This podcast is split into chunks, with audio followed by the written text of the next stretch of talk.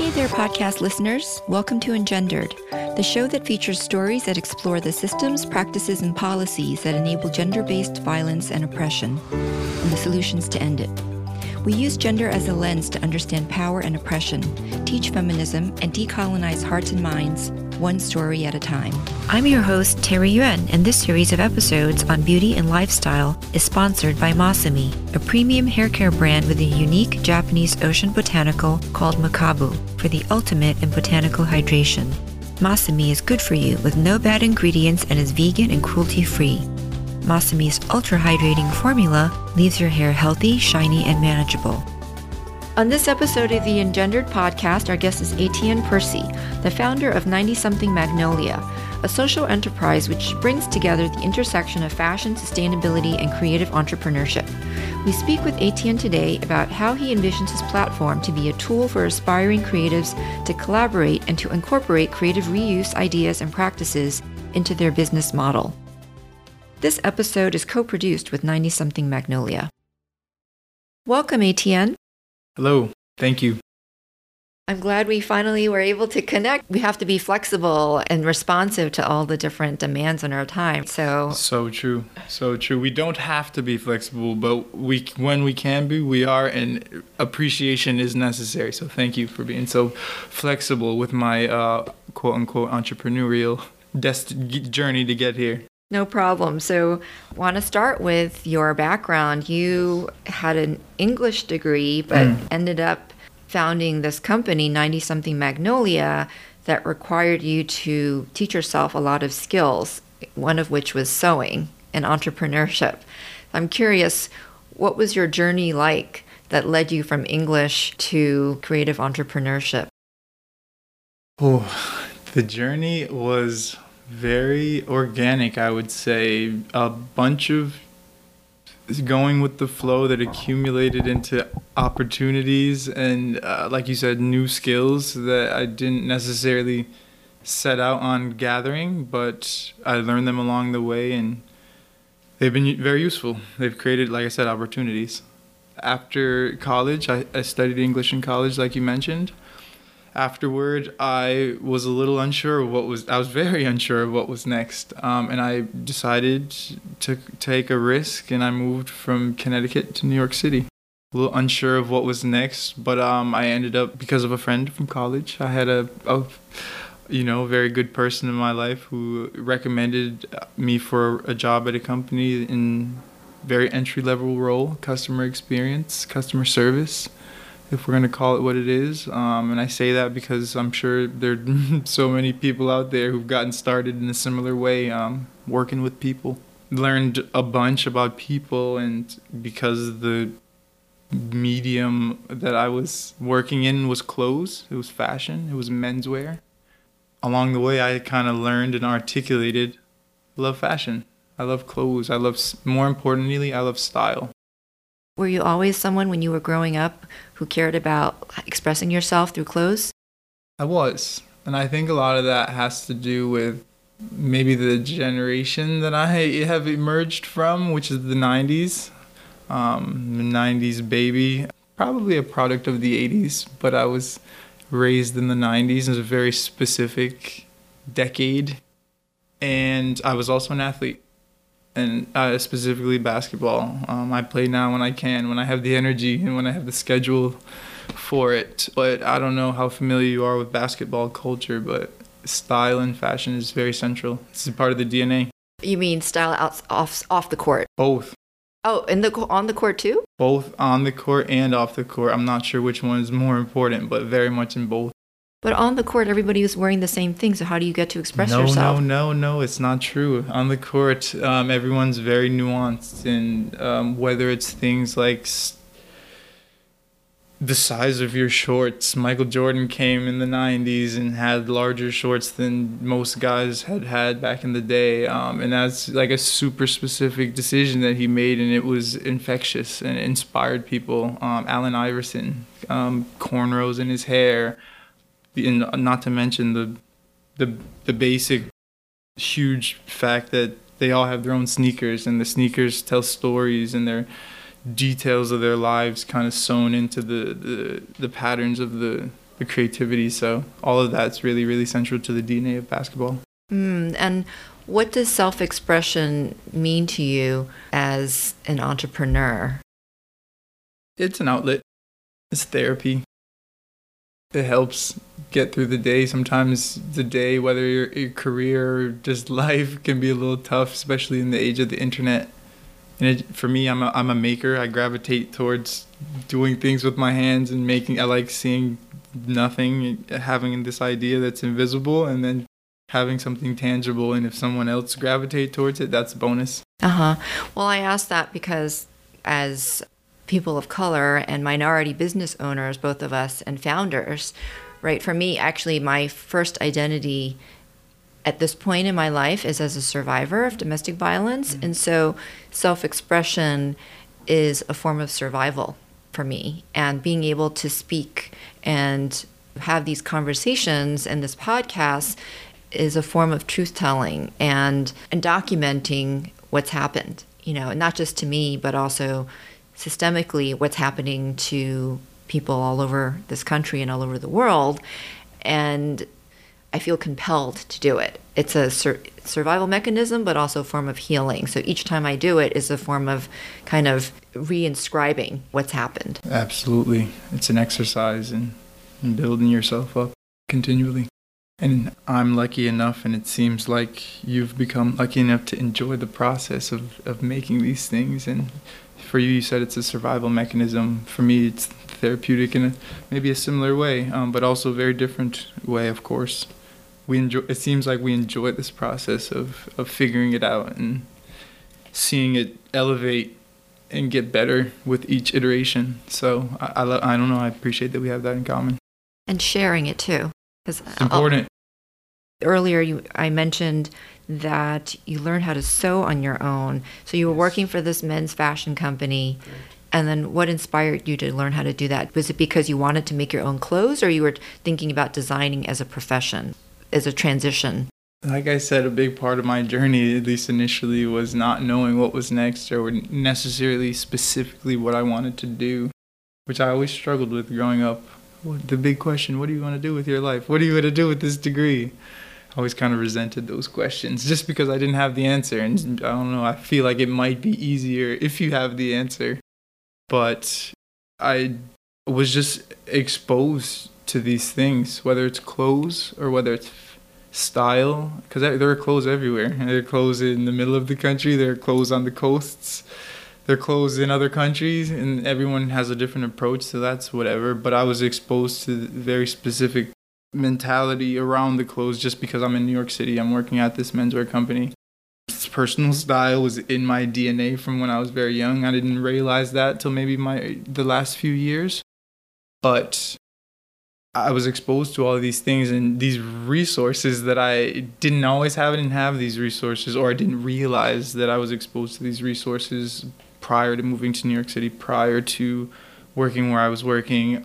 And that exposure and my curious soul and entrepreneurial spirit, I guess, led me t- down a path of, hey, I really enjoy this. And also to the, to- the times, um, the, the big conversation now around the excess and fast fashion and like it's going green. I'm going to put that in quotes because I'm very cognizant of buzzwords and, and labels that can be used as tools to sell things, which is like contrary to what all of us are trying to do when we're trying to actually fix problems.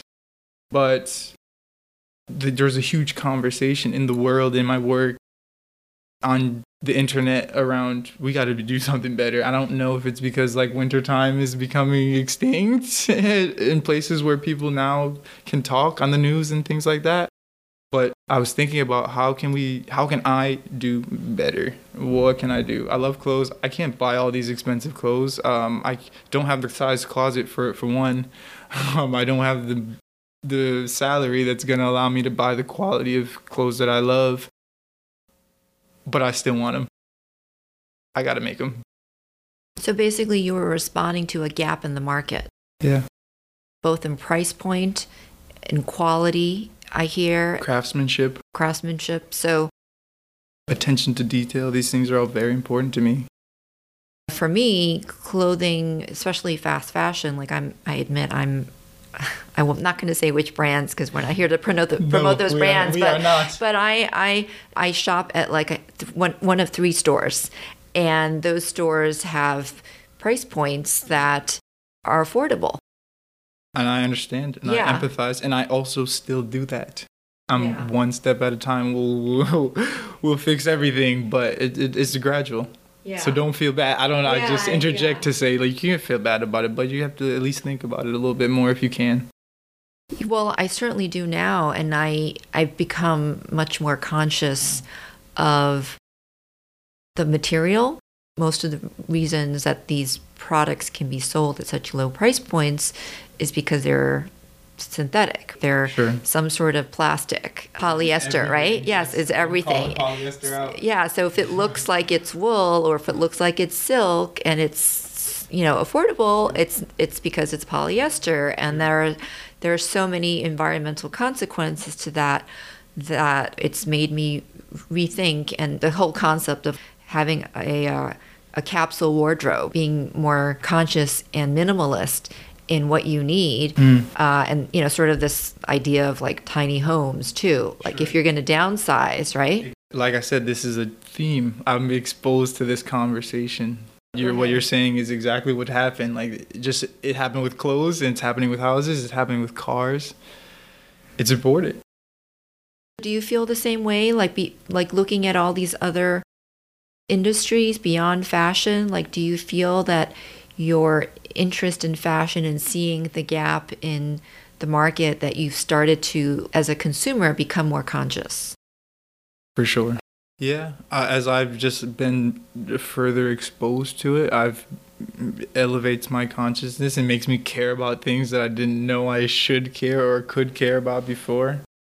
I had a friend growing up who was huge on recycling cans, um, and I was always just like, "Oh, that's not." You know, I didn't take it as seriously as I take it now, and I still I don't recycle every can that I interact with in my life right now. Some when it's convenient, I try, I do, of course, but then sometimes you just do. Life is happening, and you you know what I mean. But focusing on whatever is at your disposal and in your control a little bit more every single day, and talking to people about it just forces you to, like I said, care about it a little bit more, and then you your habits change gradually. But I think the gradual changes are the most impactful. I like the fact that you have this philosophy and approach that's not all or nothing. You give yourself permission to be incremental and to make choices here and there when you need to. Sure. Because some people have the approach that, for example, with the environment and cl- climate crisis, that the problem is so big, there's no point in doing anything. Yeah, and it can feel like that, and that's a scary feeling. But I don't, and I would be lying if I said sometimes it doesn't seem like that. Or, But I, like I said, I, I'm mean, just an innately curious person. I love having exciting experiences, so I try to seek them out or design them for myself and others.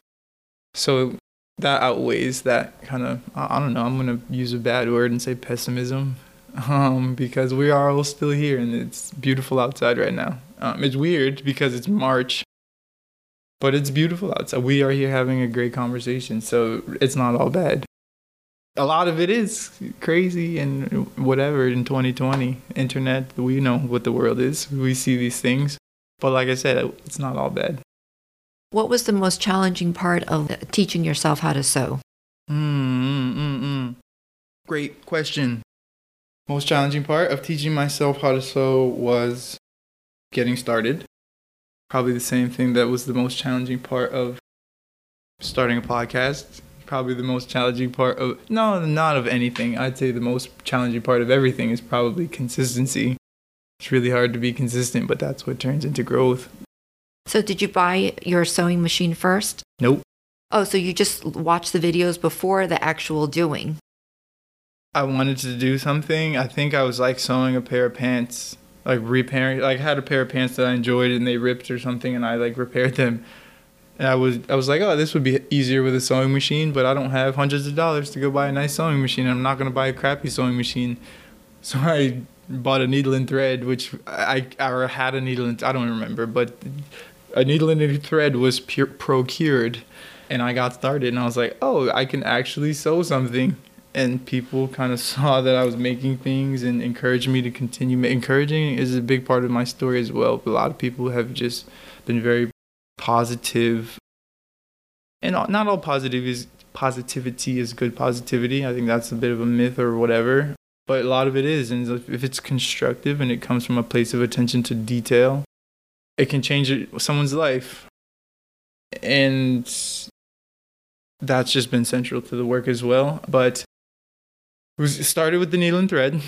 Um, we saved our pennies, and eventually we got those hundreds and whatever. I think it was actually a hundred because it wasn't the world's the best sewing machine, but it also wasn't the cheapest. And like I said, entrepreneurially, I'm working my way towards a nicer one because I like craftsmanship. But um, yeah, that turned into a sewing machine maybe a year later. I think I started sewing things.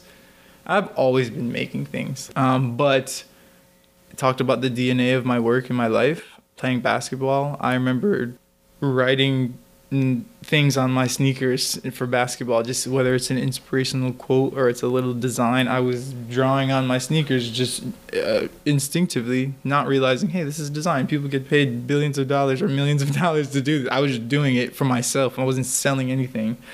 It's important for me to keep the consistency of why I started doing this to now. Um, and I'm elevating it, of course, which is where the entrepreneurial part is new. You bought the sewing machine. Yes. Was that before or around the same time that ninety Something Magnolia came into being? Oh, much sooner, much earlier. Started sewing by hand two thousand, maybe seventeen, actually, now that I'm thinking about it. Sewing machine by two thousand eighteen, earlier in the year, and then YouTube, where, because I didn't need YouTube to sew by hand. That's simple. It wasn't good, but it was doable. It's every, anyone can do that. But then YouTube a year later to learn how to do it good, or at least what I perceive to be good. And good is relative. That's a part of my work as well. Good is just better than the last time. Making clothes, it's multi-step process. There's pattern making, yes. There's the actual sewing. Didn't know any of this at first. So every aspect of that you did on your own? Kind of. I'll give you some some cheat codes that I learned on YouTube. I just started, and a lot of uh, designers start this way, taking something that you have, and this is what I learned on YouTube, take it apart, remake the shapes, and sew it back together. So take the shapes of this hoodie and literally just dissect them or break them down like a car. So basically you reverse engineered exactly your clothing. Uh, for sure. And I was exposed, and my younger brother found a video online that like explained it in a way that made sense to me, because not everyone can explain it. Some people explain it too fast on YouTube. Some people don't show steps that are re- I'm a very visual learner. I didn't learn that until way, way after college. It would have been nice to know at that point, but I figured it out along the way, maybe because of fashion. What was the impetus for you to start ninety Something Magnolia? That was because I was making things. I learned to sew, and then I was making things. I think first thing I'm making, really basic things. I don't want anyone out there under the impression that I was on some Marc Jacobs or Tommy Hilfiger or Ralph Lauren stuff. I'm taking two old brands that I love, t-shirts that I love, cutting them in half. That's really easy. Anyone can cut a t-shirt in half. Sewing them together, that's also quite easy. You can do one line if you know how to use a sewing machine. And then that's a, that's a garment. That's a new garment. It doesn't exist in the world before I, I had the inclination to do this. And then I was wearing the clothes. I wasn't doing this for other people. I wasn't selling anything. I was just like, oh, I want a new shirt that no one else has. And then I got a couple of compliments. It didn't come in like an avalanche of, hey, you got to make stuff. But a couple compliments turned into more projects, turned into more projects, which turned to me telling people about. Because at first I was very quiet about my work because I'm an artist and I'm sensitive and... Excuse my English, but Erykah Badu said, I think it was Erykah Badu, she said, I'm an artist and I'm sensitive about my shit. And I was. But that will also keep you from talking about it. And if you don't talk about it, you can't, sometimes you can't learn about the other, you can't be exposed to new things. And also when you talk about it, you're making yourself accountable publicly. Yeah, and that's huge. I'm learning about that now as well, um, which is why this conversation, a part of why this is, conversation is very important to me. because that accountability is huge and the narrative is very important. You know, people who aren't necessarily the most well endowed in terms of resources, at least historically, haven't always had the tools and the toolkits to showcase their own work or their own, excuse me, to tell their own narrative or write their own narrative in a professional, structured way. So that's not why I do it, but that is a part inherently of, you know what I mean, me trying to grow this into something that is, at the very least, helpful. So part of the narrative of ninety something Magnolia and the fashion aspect of the business mm. is the upcycling part, right? Very is that much. That's intentional? Unintentional, but gradually became intentional. It started, like I said, I didn't have, I couldn't go buy yardage. I didn't. Ha- I, I. I. want, and I didn't want. Like I said, craftsmanship's always been important to me. I don't know. I think of it now as craftsmanship. Back in the day, it was called vanity or being superficial or whatever. I just like nice stuff, and I wanted to make things, but I, I didn't want to make crappy things.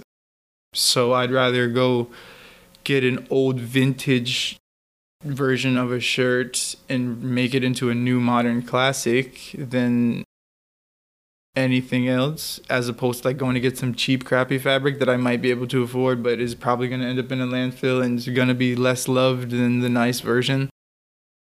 So just by force, because of maybe a lack of resources, I was forced to use the resources that I had at my disposal. And we can all go to a thrift shop, you know what I mean? This is not a I'm going to speak about our community. We're in New York City. I'm from Connecticut. Um, I'm. This is the United States. We all have a Goodwill, or and I will shout these brands out, or these companies, because of what they stand for, I guess. Um, the Goodwill or the Salvation Army, or places where if you need to, if you have a job interview and you need a suit, you can get a suit for ten bucks. And I'm not saying you...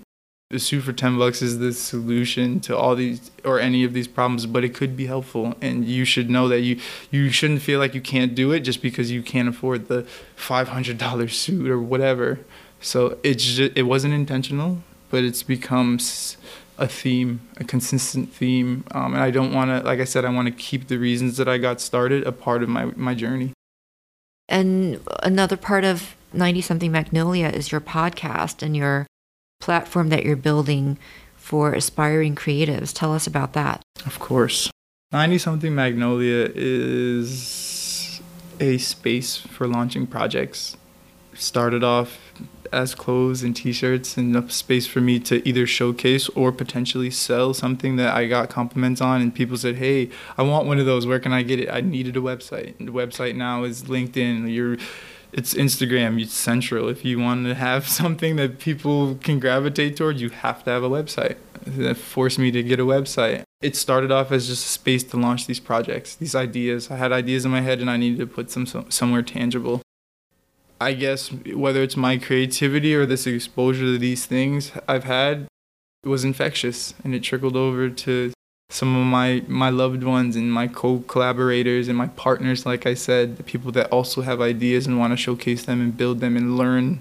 And those people that I work with the best, or at least the most, and speak the same creative language the most with, is my family. My ninety something Magnolia started off as a space for ideas, and it has evolved into a bit of a family business. And sure, I...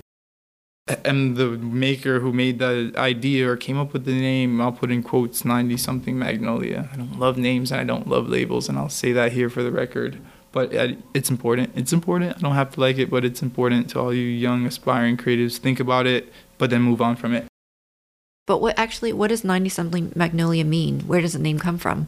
It comes from my origin story, the reasons I got started, where I come from, my journey, life, creative, et cetera. It got started in the nineties, and so many some things happened in the nineties. Um, nineties were a very central decade, or maybe not central, but influential, I think. You know, there's some, every decade's important, but some, I think, shape things a little bit differently than others, whether it's the eighties, the seventies, or back in the thirties when crazy things were happening. Um, the internet changed a lot in the nineties. It changed everything in the nineties. Something is kind of this, it's an X factor I'm so, kind of freestyling a little bit with this, but something just represents like whatever it is you're doing, you can you can turn it into something uh, organized and tangible, and, and you can grow it. And then Magnolia is both a beautiful flower, and I kind of have a green thumb, and plants are important. Sidebar, my first possession in New York City that I moved from Connecticut with was a, a plant. And it's one of the the only possessions that I have to this day that I, is has traveled consistently with me from apartment to sublet to apartment to sublet. It's a very New York City thing. Um, so shout out to the plants. But um, it's it's also the name of the street that I grew up on. Okay, when I, I was see. a child, Magnolia Street. Well, magnolias are beautiful. They are beautiful, and I always take photos of them when I see them. And do you remember? Do you know the the, the cultivar? No, you're call, you're calling me out now. You're getting we're getting we in can, the weeds we, here. We can look it up yeah, later. We'll, you can tell me. I will send I'm you curious. a photo, and then you can tell me because you are much more well versed on the plant life than I. Well, I I think being a plant parent is also, since we're talking about self-expression. Yes. It's also a form of self-expression for me, but also it's it gets back to what I was saying earlier about how this podcast and speaking is a form of healing. I think parenting plants is a form of also, for me, when I was working in a professional setting where I had my own office and, and a great window, um, I had a lot of plants. Mm.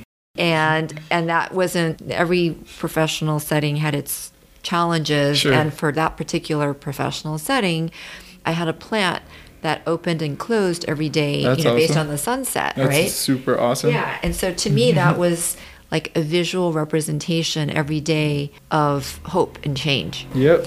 And it was really kind of what I needed every day to sort of get me through that particular circumstance. That little slice of therapy, like I said, it yeah, makes a difference. Yeah, plant therapy. And every day, it's that consistency of that routine. It feels good, it feels nice. I think humans are creatures of habit.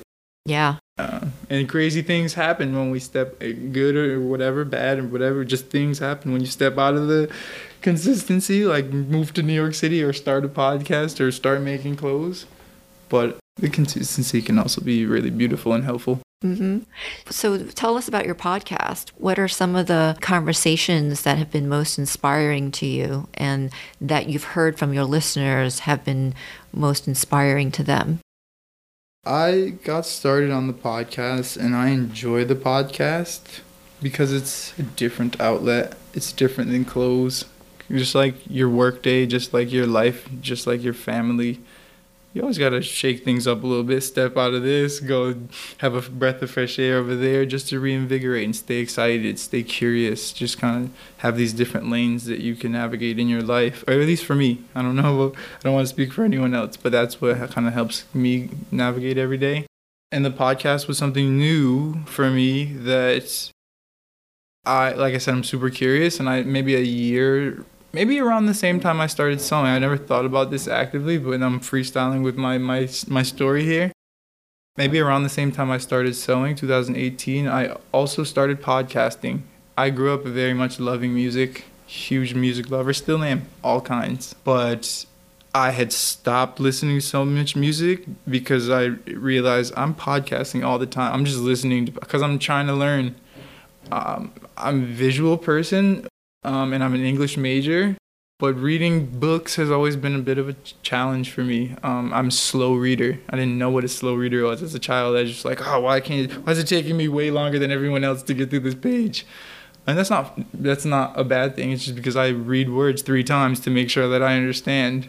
But no one teaches you this in school, and it makes you feel discouraged. So now I want to talk to people about it so that no one feels bad about being a slower paced reader or just having a different learning style than everybody else. Podcast was a different outlet. And then I, I need guests. As you know full well, I imagine sometimes finding proper guests or sensible guests can be difficult. Schedules are hard.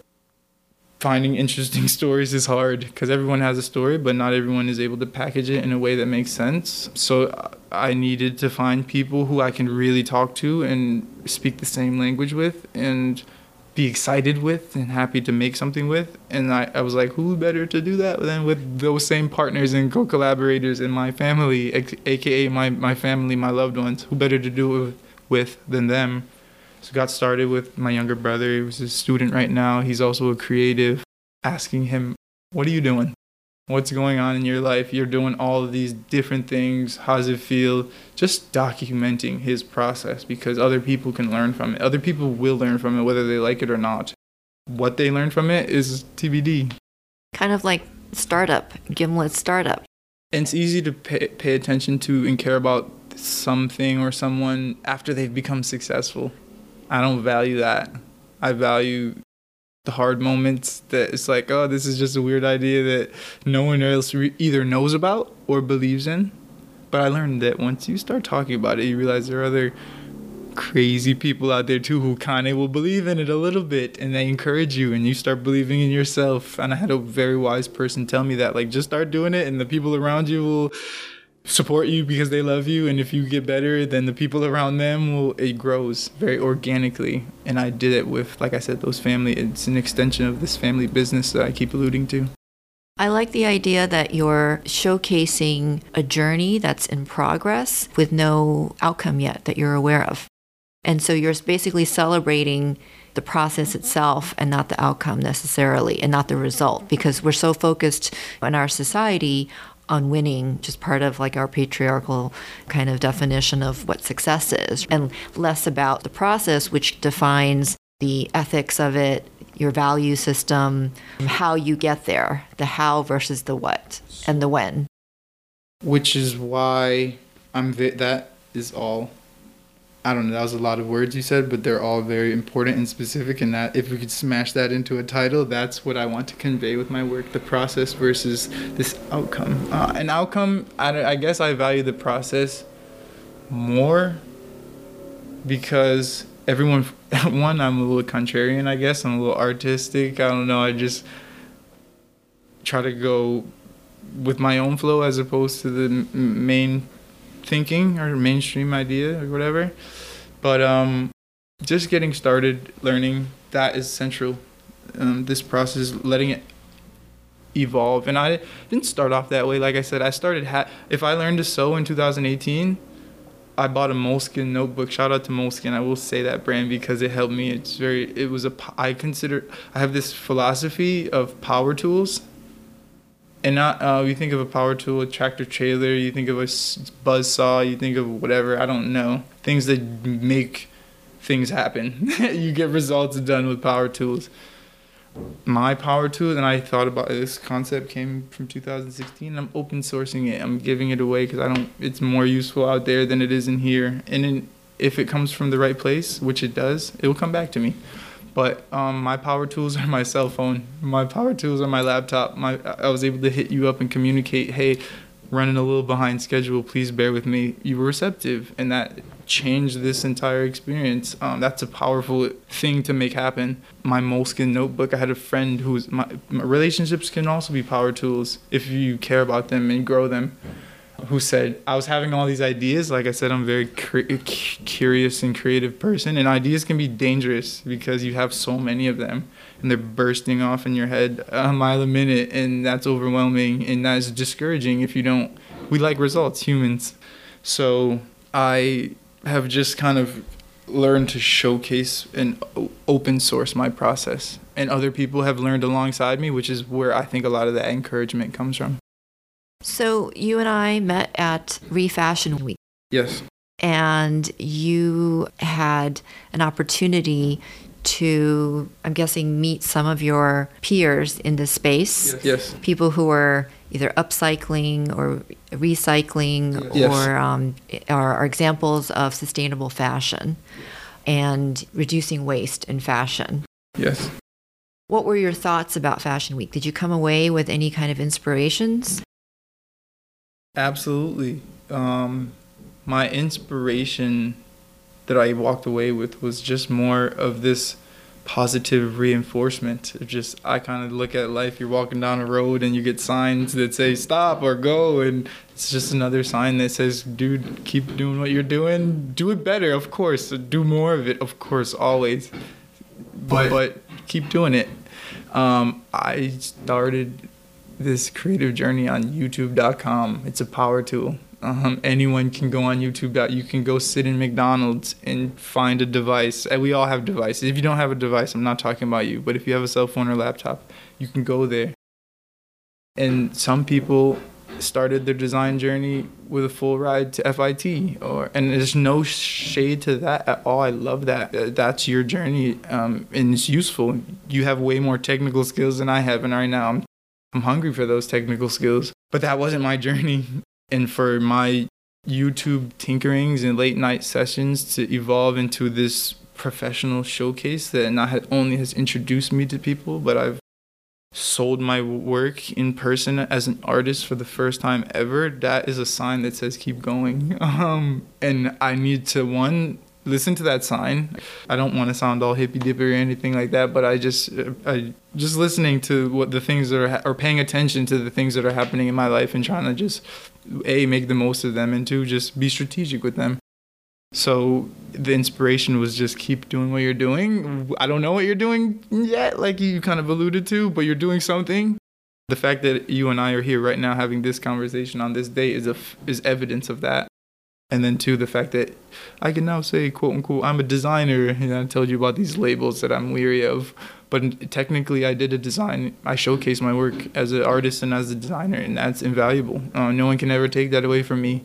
And I will continue to manifest opportunities for myself and others based on that thing that grew from a seed of YouTube tinkering at like two a.m. when my girlfriend's like frustrated with the sewing machine being messy. You were talking earlier about that archetype of an F I T student, you know, versus you who's basically self-taught designer. What differentiates you from someone like that? What are some of the advantages that you have that may help you in your journey that someone with a more established traditional academic background in a certain trade may not have? Um... I can't speak to that. I can't speak to advantages or disadvantages because I've never been that person who had those opportunities. I've only been my, so I can only speak about my process and what I have had access to. Um, similar to those basketball stories, like I, that's why I got started. Um, so I don't know about disadvantages or advantages. I can't, I can't, I can't concretely describe that. But I do know what has helped me go from the ideas in a Moleskine notebook to talking to people about an event that I showcased my work in was this resourcefulness, just being scrappy. Which is an upstart mentality, you know what I mean? You don't have to have learned on YouTube. Some people are uh, business students who have, I don't know, a business M B A from Harvard, and they get capital and they use it creatively, and that's scrappy too. But my version of scrappy was different, but scrappy is scrappy, and you're like, I want to do something, I'm going to figure out how to get it done. I don't know what it's going to look like, but we're going to get there, and it might look a little different at the end, but we're going to get there, and it's going to be good. And if it's not good, at least I'm going to have learned and enjoyed the process, and I can always move away from it or move on to something new at any point, which is that's the thing about an entrepreneur. It's uh, that's the difference between a career and an entrepreneur. You, you're in control of this. I can step away and do other things or additional things at any point. That's why I got started. That's why I started sewing, because I don't have to wait for some production team to send me garments that I paid a whole bunch of money for. And if they're wrong, now I got to freak out and the rest of my year's changed. I would challenge you challenge around, me, challenge me, challenge me. around the concept that people with, with greater sources and larger sources of funding right. might be more creative and innovative, potentially, because they are going to be circumscribed in their activities. They're going to be more risk averse, right? Because they're managing true. to a a profit line Very true. that is going to be predictable, potentially. Totally. And they're going to be less willing to make tweaks that are going to jeopardize their sources of, you know, sustainable funding, right? You have to take the safer approach. Yeah. Because you need a specific outcome, whereas I need an outcome, but it's ever evolving. And also, you're talking, your whole point is that talking about the process, the yeah. fact that the process is dynamic, and you have, if forgive me for using this term, but if I may, you have a North Star, but you don't actually have a process, a predefined journey or path for getting there. Totally. It's super important. And I like that North Star analogy, but yeah, it's very valid and accurate. The, the North Star is success, and I measure success by, do, are you better off? Are you more resourceful? Are you happier than yesterday? Or, or if you're not, are you working more than you were towards it? Just doing a little bit more or a little bit better. Sometimes more is less. Sometimes you could be more strategic so you don't have to do all this work. Are you doing more of whatever you, wherever you want to be getting? And it, success is relative. It's so important. I'm going to emphasize that again, because sometimes you're just thinking about that salary or that shiny thing, that whatever it is. It's so different for everyone. So different for everyone. They don't teach you that, but it's true. Are you expanding your toolkit every day, or, or f- caring and thinking if that's what you want to do? Some people don't want to do that. Some people are okay. Uh, I think I'll use a scary bad word, that is complacency. Some people might frame that as complacency, but I don't necessarily think it's only complacency. Some people just don't have the energy to do all this, to, to focus on expanding their toolkit, or that's just not what they value. They're okay where they are, and that's okay too. There's nothing wrong with that, but that's just not what I'm doing. That's not where I'm at in my process. So like I said, I can't speak to any of that. Uh, I can only speak to trying to expand my abilities and trying to provide inspiration or encouragement or opportunity to the people around me who are like-minded. And I will also emphasize the fact that like-minded people come in all shapes, forms, sizes, colors, creeds, experiences. So I, that's why I don't bucket any of this as a fashion brand or very, very ugly word that I, I'm going to say ugly because I'm going to take a stance. Um, coded language type of word is the word urban. I don't appreciate that word because it means something that you're not saying. Not you, just the industry or the whatever, the powers that be. Whether goal or process is so different, and I just want to like empower your process no matter who you are, no matter what it is, just because I don't know, I had good people around me who did that for me, and that's why I was able to do what I feel are interesting experiences in a really beautiful place. Getting back to your dislike of the term urban, is that because of the people that it tends to define as the producers of that, or the targets of consumption, or is it more about cultural appropriation potentially?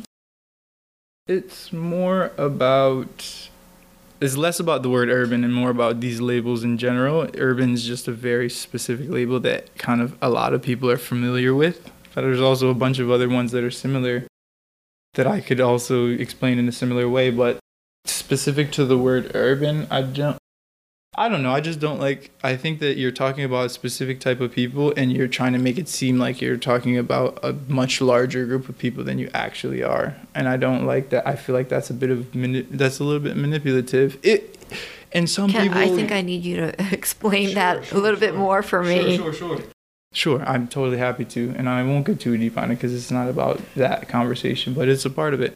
I think usually when the term urban is used, it's you're referring to, sure, people in the city, people... Uh, you mean the consumers or, or the fashion style are people in the city versus...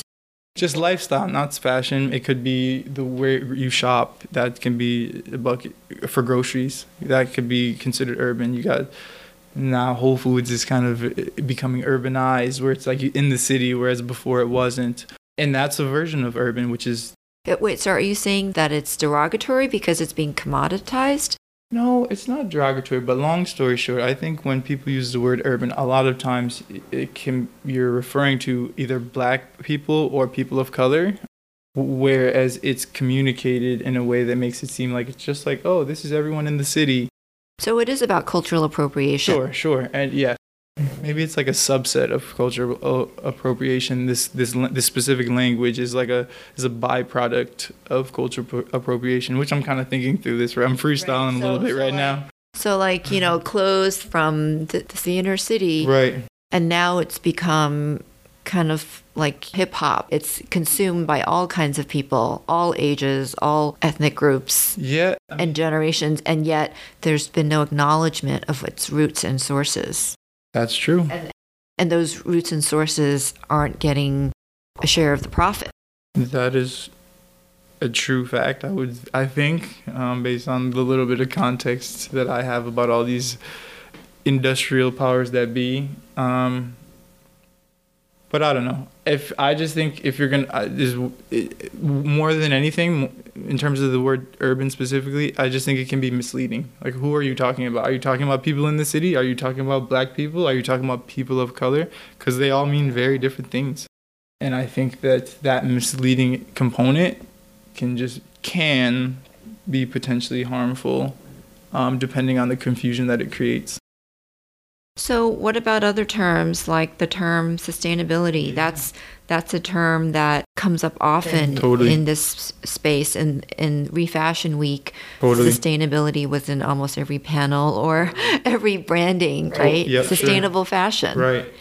How do you feel about that? I feel like sustainable... And mind you, we're talking about words now, and words are very specific and nuanced, so I'm happy to talk about it. We're getting in the weeds here.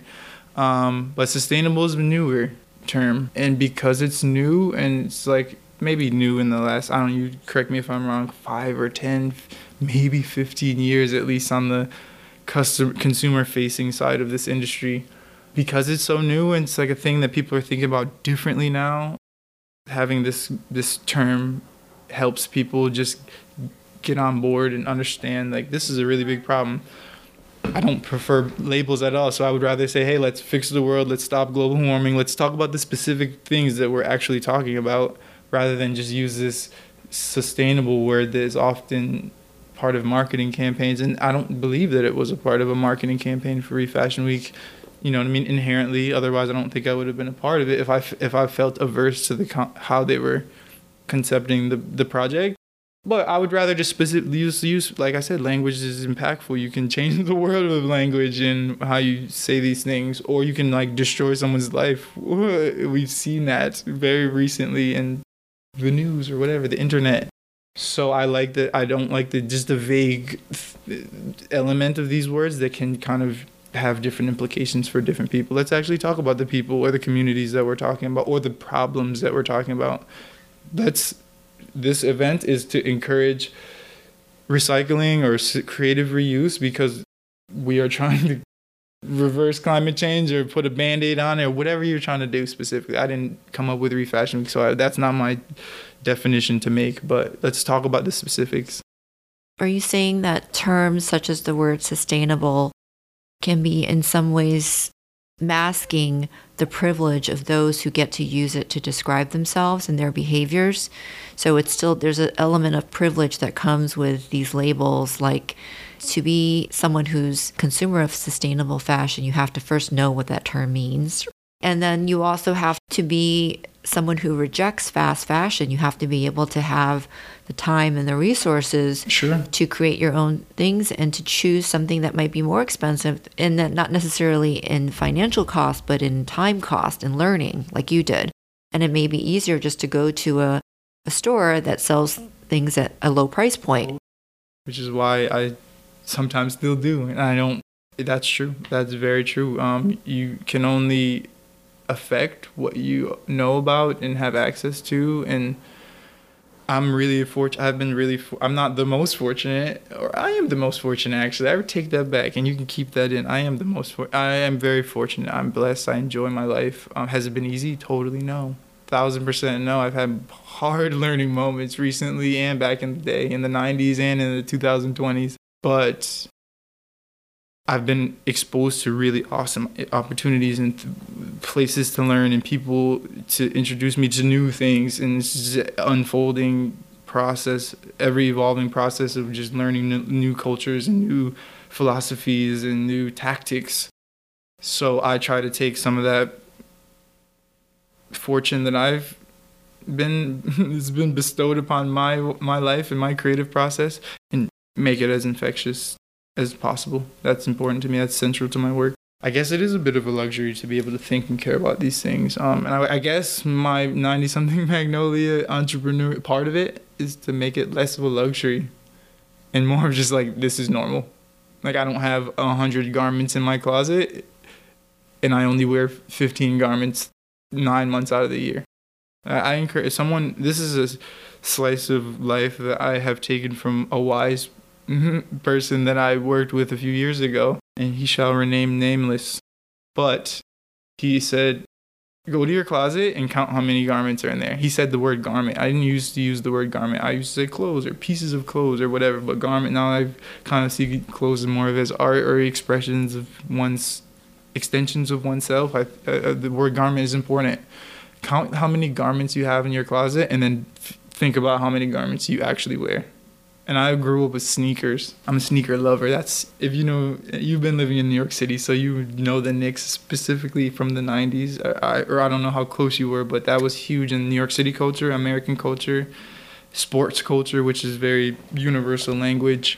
It's also an excessive, it, excess is inherent in that culture, has been thus far. Maybe I could do a little bit to move the needle to make it one percent less or more less excessive. But I had, I remember closets full of sneaker boxes. How many pairs of sneakers? I might have wear, I might have wore them all. But now I'm going two months changing my shoes every day just so I could keep them all fresh and clean. But it's like, I don't know. Maybe it's the organic uh, end result of having a tiny New York City apartment. I can't do the shoes like that anymore. Or maybe it's like, I don't care about the shoes. It is, I love shoes, and I'll always love shoes. I'll, I'm on this journey for the same reasons that I got started on this journey. But now I'd rather have one really nice pair of shoes than have five, like, uh, whatever pairs of shoes.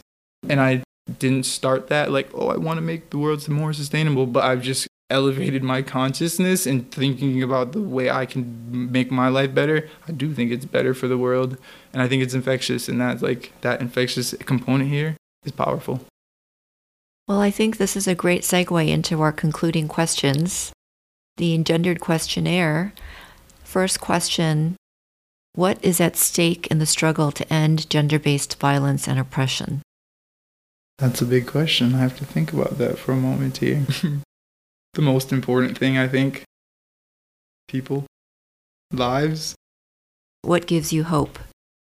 People, younger people often. I have, I'm the...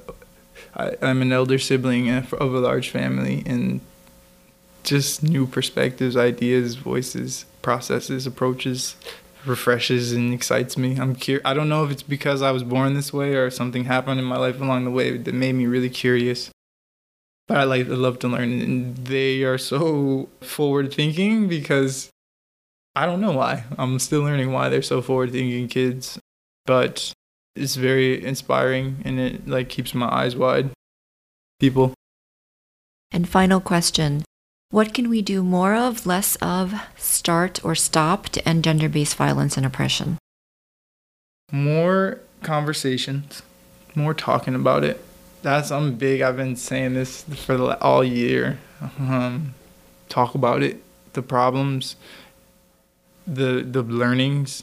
the the lessons, and you, you don't have to talk about it with everyone.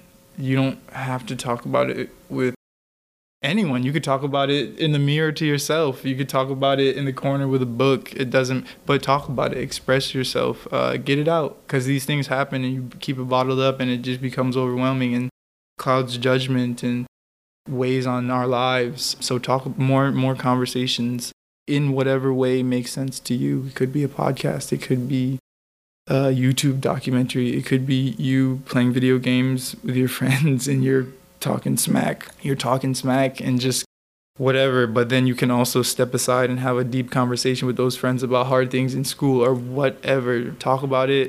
The internet has divided people more than ever, and that's super dangerous and scary. So I'm going to go back to that pessimism a little bit. That's really, it's very related to the global stuff. But um, people can scroll like experts, but we can't necessarily talk to random people in a comfortable way, and that is important. It's just it's a uh, lost art, but uh, it's important art to me. So talk more, value opinions less maybe, trust your own process, trust yourself, we all are blessed in this life with some kind of thing that is, is some kind of tool. It might be one tool at first. And it might, not be, it might be a dusty old tool that needs to be polished and whatever, but it's one tool. Uh, you might not even have a toolkit yet, but you got a tool. That tool could be just air in your lungs. That tool is air in your lungs. That if you have that, you're here, and that's you could see that sun out there, or I don't know if they have the sun in other parts of the world anymore, but if you're here, you got that one tool. Um, you can use that to collect other tools and to do things for yourself that you wanted to do or didn't know you wanted to do. You didn't realize that trying on sneakers was fashion design when you were like thirteen years old.